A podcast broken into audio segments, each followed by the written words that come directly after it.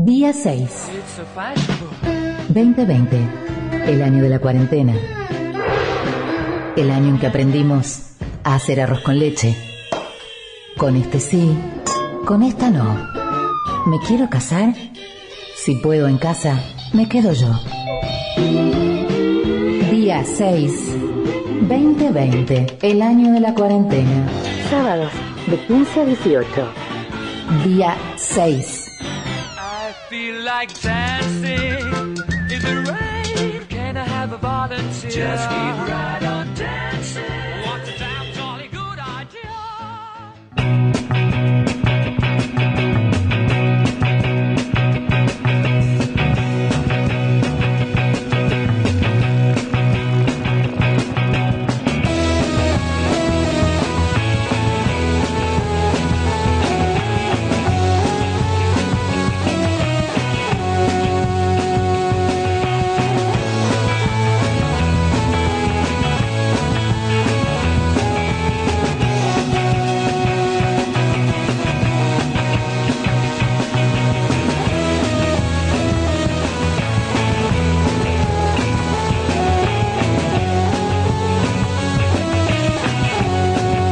53 minutos pasaron de las 4 de la tarde, estamos en día 6 hasta las 18 aquí en FM Conectar. Eh, 26 grados dos décimas la temperatura en San Salvador de Jujuy. Estamos, sí, claro, estamos recorriendo la provincia. Le quiero mandar un saludo a Laurita Paredes que me está escuchando. Te mando un beso, Laurita. Un día de estos, cualquier sábado de estos, te llamamos para hablar de fútbol. Así te lo digo. A Iruela le va a gustar. Las chicas hablando de fútbol. Pero usted sabía, ¿no? Que hay chicas que saben de fútbol más que usted, por ejemplo, ¿no? Sí, claro. Bueno, ahí está. Saludos a todas, todas, sí, todas, porque hasta ahora recibí mensajitos de mm, amigas. Eh, ¿Por qué? Porque me pueden escuchar tanto por el 91.5 como también a través de la aplicación FM Conectar Jujuy y eh, a través de la web mm, el link no es muy sencillo así que podés encontrarlo en mis cuentas de Facebook y de Twitter es en www.radios.com con 2D radios y allí buscas FM Conectar Jujuy y vas a poder escucharnos desde donde estés. Igual la aplicación anda fenómeno, ¿eh? ya te lo digo eh, tenerlo en cuenta que es livianita, te la instalas en el, te la instalas en tu celular y nos escuchas desde donde estés. Estábamos, estábamos, estamos tratando, no, no engancha, Iruela.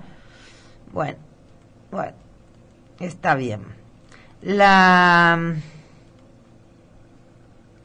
una de las polémicas que hubo en la, en la última semana relacionada con el manejo de la pandemia en Jujuy tiene que ver con el uso del CIMOV, este sistema de monitoreo que había implementado por decreto primero y luego refrendado a través de una ley provincial el gobierno de la provincia, eh, mediante el cual, quizás te pasó, ¿a usted le escanearon el documento en la calle Iruela? No. Bien, eh, es una aplicación que llevan los, los policías en principio eh, y, con esa aplicación te escanean el documento para después tener un registro de dónde estuvo la gente, ¿no? Para mm, en realidad tiene que ver con un mapeo de circulación de las personas.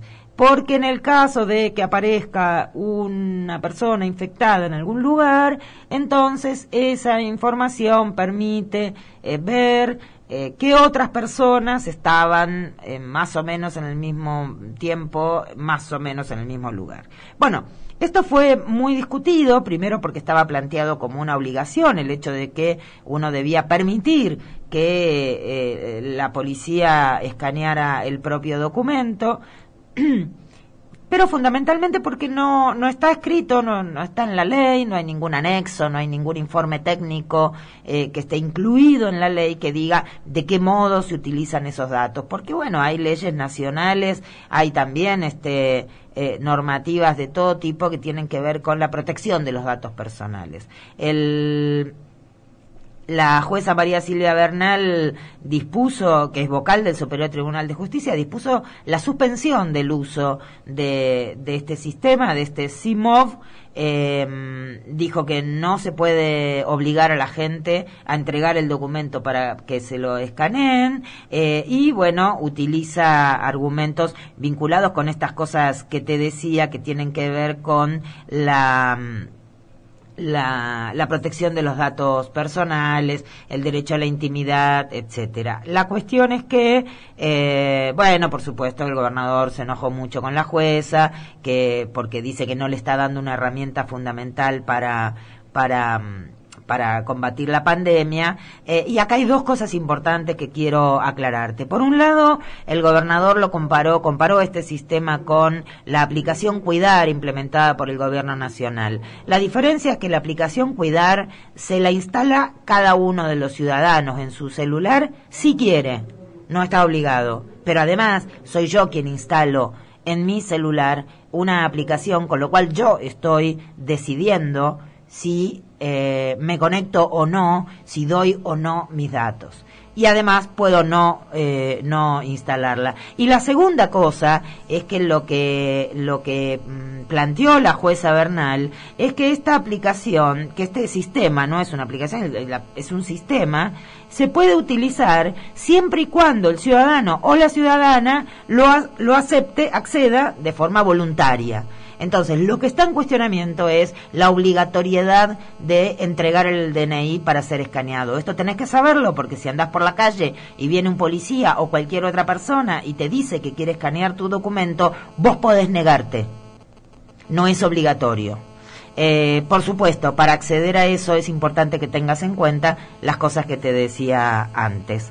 Eh, faltan dos minutos para las cuatro de la tarde y nos estamos yendo más al norte. Recién estábamos en Abrapampa y ahora nos vamos a La Quiaca y voy a saludar a mi amigo y responsable y responsable de Radio Nacional La Quiaca, Carlos María Rivero. Hola Carlitos, ¿cómo te va? Buenas tardes, Gaby. Un gusto saludarte. ¿Cómo andan todo por ahí? Bien, con un sol precioso. Imagino que ustedes también, por supuesto. Sí, así sol a pleno. Acá una linda tarde. Bueno, me alegro mucho. La Quiaca estuvo mucho, ¿no? En las últimas horas allí en, en, en, las conversaciones y en los y en las noticias y demás. ¿Cómo está el panorama hoy en relación, bueno, a las últimas novedades respecto de la pandemia? Sí, bueno, con, hace pocos minutos eh, con la noticia de que los últimos resultados de análisis que hizo el COE provincial eh, han dado todos negativos. este, así que bueno, un alivio para toda la población en general, porque, bueno, principalmente para esto, esto confirma que no está circulando en principio el COVID en la ciudad de La Quiaca, a pesar de estar este, quizás rodeados por Villazón, por otros lugares Abrapampa, que tuvo ayer la confirmación de un caso, pero bueno, se está trabajando en la fase 1 de hace seis días, antes que la provincia, y creo que estos son resultados de alguna manera que, que pone la gente a trabajar, a la gente con la conciencia, y es lo que apelamos desde distintos espacios, desde los medios de comunicación incluidos, para que nos mantengamos en esta situación, que ojalá se mantenga, ojalá se revierta como siempre una expresión de deseo, pero bueno, eh, los medios, las autoridades, eh, tenemos una doble o triple responsabilidad en, en estas cuestiones. Y esta situación de la Quiaca ha sensibilizado mucho a la población respecto a la, manipulación y al mal manejo que hizo el COE provincial, el gobierno provincial con respecto a los, al caso al famoso caso índice, que, bueno, ha traído mucha susceptibilidad, mucha sensibilidad, como decíamos, en la población de la Quiaca, y bueno, por lo menos en los científicos, en los resultados de ahora, esto revierte a lo que a la hipótesis que manejaba el COE provincial y el gobierno, porque ellos, por lo menos en las conferencias, este, manejaban, siempre hablaban de tres o cuatro hipótesis y nunca la mencionaban las otras sino que siempre hablaban de la Quiaca y la comitiva famosa aquella que vino los primeros días de junio, donde le da positivo al efectivo policial, este, lo relacionaban directamente con la ciudad y esto, por lo menos de manera científica, quedó demostrado que, que en principio no es así, digo, no en principio, en realidad está confirmado, pero este, bueno, hay que seguir trabajando para que eso no circule, ¿no? Eh, se hablaba por allí de la posibilidad de que este efectivo policial, él o, o más de uno, hubieran cruzado a Villazón. ¿Eso es así? ¿Ustedes lo saben? ¿Lo, lo, ¿Está allí entre las especulaciones? Está entre las especulaciones, creo, de la sociedad en general. No hay una confirmación, es muy difícil probarlo. Lo llamativo de, de esto es no solamente que sea un efectivo policial, el, la gente una gente cualquiera de cualquier punto de la provincia, sino que integraba la comitiva del gobierno de la provincia. Eso es Sí. aún más grave, porque si es, el gobernador no sabe qué hizo su, su efectivo policial que forma parte de, de- de la seguridad, eh, eh, nos deja el desamparo no solamente en los sanitarios, sino en muchos aspectos de seguridad a los ciudadanos comunes de la provincia. Ujú. Este, eh, son todas las hipótesis que se manejan porque justamente la familia donde fue alojado el, el policía, que también por cuestiones laborales, imagino tendría que haber estado alojado en otro lado, Claro. pero bueno, es una cuestión más personal. Este, esa familia ha dado, toda la familia ha dado negativo, eh, de todos los, los, los análisis posibles, los PCR, los test rápidos, etcétera, y, y esa familia si hubiera le hubiera contagiado al policía por deducción, imaginábamos que antes que venga el policía y después seguir contagiando a gente, y Claro. no ha sido así. Claro. Entonces es como muy eh, muy raro, ¿no? Si bien nosotros no, casi ninguno eh, es especialista en, eh, eh, en, en estas cuestiones médicas, clínicas, pero se deduce por una cuestión de sentido común. Ahora, el mismo policía, sus jefes, sus eh, superiores, eh, imagino que deben saber qué hizo el policía en, en- en las circunstancias en que estuvo en la frontera o en los otros movimientos que hizo en la provincia, porque sabemos que, que todas las comitivas se han movido por diferentes lugares de la provincia y donde también se pone en, duda y se pone en, en- en el tapete la discusión de cómo se están manejando los funcionarios este, respecto a la seguridad de sus propios trabajadores. Sí, tal cual. Comentaba yo en el arranque del programa, además, Carlitos Rivero, que el este este muchacho, este efectivo policial, además tenía la tenía un problema de salud, mejor dicho, una condición de base eh, que ponía en riesgo su salud, ¿no? Digamos, un, un policía trabajando afectado a un operativo en el marco de una pandemia que tiene un pulmón solo, digamos, suena un poco a este por lo menos un, este un poco de, de audacia no digamos. Sí, prolijo en el manejo y además, eh, lo- aparte de eso, eh, lo, lo, lo, lo prolijo no solamente en la cuestión laboral, sino en, en que ese dato se revele de la boca del propio gobernador. claro claro eh, exponerlo a esa persona, porque en definitiva estamos hablando de que casi nadie, ni ellos mismos, hablan de la salud del efectivo, que también nos debería preocupar a todos, Así es. incluido al jefe principal, y, y exponerlo de esa forma nos pareció a todos, por lo menos en este, la sensación que, que he logrado percibir, ha sido de- de- por lo menos de una forma violenta y de una forma innecesaria. Este, en este caso a la persona y a la familia de este policía. Este, que en definitiva, sabiendo cómo se manejan las fuerzas policiales, que es hay un verticalismo y hay un- una cadena de mando bien Sí. establecida, este, no solamente deberían haber los cuidados, sino también el, el cuidado post-contacto, ¿no? Claro. Estas cuestiones de los datos personales y demás cuestiones que este, hacen hacen ver que eh, en el manejo de la información están siendo bastante precarios del Poder Provincial, por lo menos.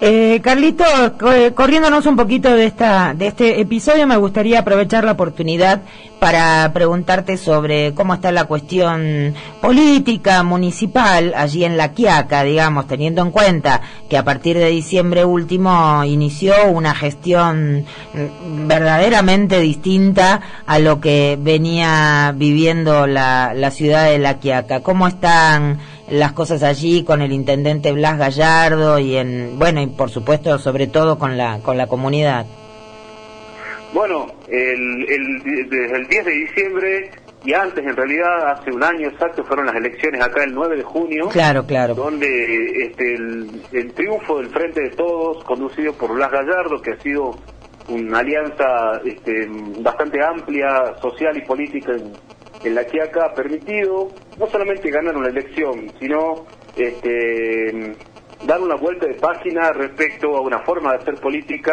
y dejar atrás este, viejas estructuras políticas eh, corruptas y con mañas de una de justamente de- del conservadurismo y de este, esquemas eh, ya eh, bastante tóxicos para la ciudad, en Sí. lo democrático y en lo político. Ujú. No solamente se trata de una persona, sino en general de una forma. Como, Claro, ¿no? claro. Por ahí se ha visto en estos primeros meses, este, y más se ha exacerbado en las últimas semanas, este, la aparición de estos jugadores en escena en, en el peor momento de la ciudad, de la sociedad, intentando revertir esa situación y volviendo a, a tratando de volver a instalar esta cultura de la vieja política, como te decía, Sí. porque es una gestión nueva que está iniciándose con otras perspectivas, con gente joven, con gente que proviene de sectores populares, la mayoría formada en lo político y en la gestión, este, con otra mirada y, y seguramente con dificultades y con, con algunos desaciertos, pero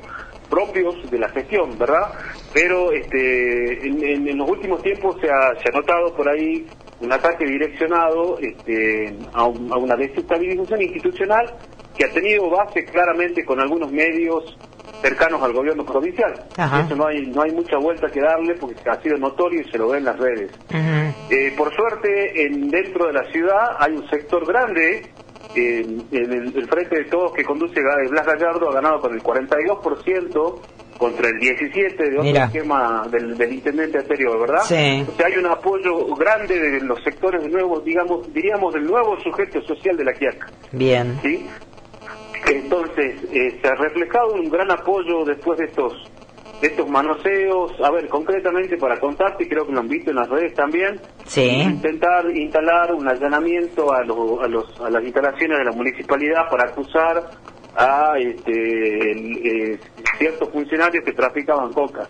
Han hecho un operativo montado por, por sectores de, de la oposición, concejales de la oposición, que se los ha visto rondando por ahí, más algún parte de, de la prensa de, de la prensa canalla, digamos que todo en todo pueblo hay, Sí. este, y la policía no encontró nada, digamos, Sí, y- claro. y buscaban esta forma de relacionarlo en plena pandemia, en esta situación, a una gestión este, que estaba trabajando justamente en la pandemia y se tuvo que ocupar Claro. qué pasaba con este allanamiento, los, los- con los camiones de recolección de residuos, con lo que eso implica, han perdido media mañana de trabajo Claro. y con son estrategias y digo lo pongo de ejemplo porque ha sido es, es la última que ha pasado porque son estrategias de justamente la vieja política, las mañas, la trampa, Sí, sí. el, el boicot que bueno, por suerte también se ha visto en la sociedad reflejada en los medios de comunicación y en las redes sociales un apoyo bastante importante y de dirigentes de toda la provincia,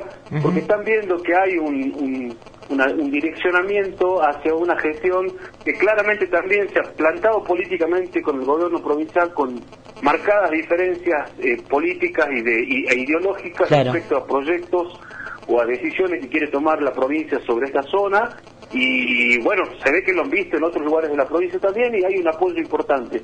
Así que bueno, los frentes son mm, varios frentes que hay que cubrir, más aparte de, la pandemia, como si fuera poco, pero bueno, eh, esta gestión lleva seis meses Sí. y la política está en ese sentido al rojo vivo.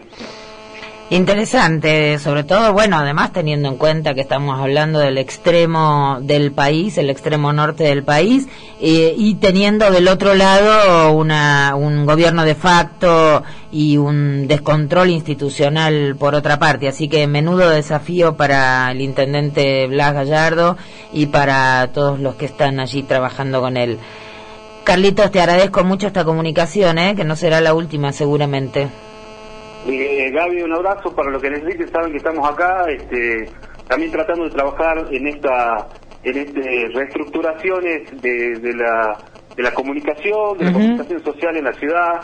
Yo hace seis meses que estoy viviendo acá y nos hemos encontrado con, con colegas y comunicadores muy comprometidos, Ujú. pero sabemos que hay, hay posibilidades y hay, y hay espacio para seguir creciendo en ese sentido. Y bueno, venimos a aportar ese, ese granito para que entre todos crezcamos, porque hace falta, para esta región hace mucha falta. Me alegro de eso y además, este, bueno, en cuanto se pueda, iremos a la Quiaca, seguramente. ¿eh? En esa espera estamos, así que Dale. saben que están bienvenidos acá todos los compañeros y las compañeras de, del equipo de Poaja, a quien mandamos un saludo, Por supuesto. especialmente a vos que, que te estamos esperando. Gracias, Carlitos. Saludos allá a todos los amigos y amigas, por bueno, un supuesto. abrazo grande. Un abrazo. Hablábamos con Carlos Rivero, él es director de Radio Nacional de La Quiaca, flamante, y también, bueno, por supuesto, in- integra el equipo de trabajo del intendente Blas Gallardo. Bueno, todas las, las cuestiones, ¿no? Las especulaciones y las dudas en torno de este policía que se mm, infectó de coronavirus, eh, mm, no se sabe dónde, pero que estuvo presente en La Quiaca con la comitiva del gobernador. Eh, interesante el planteo y el análisis de, de Carlitos Rivero. Vamos a seguir de cerca a ver si esto podría llegar a tener o no eh, alguna consecuencia institucional. Pasaron 12 minutos de las 4 de la tarde, vamos a escuchar música, ¿no? Estamos hablando mucho, Iruela, me parece. Sí, vamos a, vamos a escuchar un poco de música. Cuando volvamos tenemos más eh, conversaciones telefónicas y eso. Yo voy a hablar menos, va a hablar otra gente. Ya venimos, no te vayas. 91.5 dreaded sacred sacrificial ring of the dread Kaili. Please say no more. I can say no more.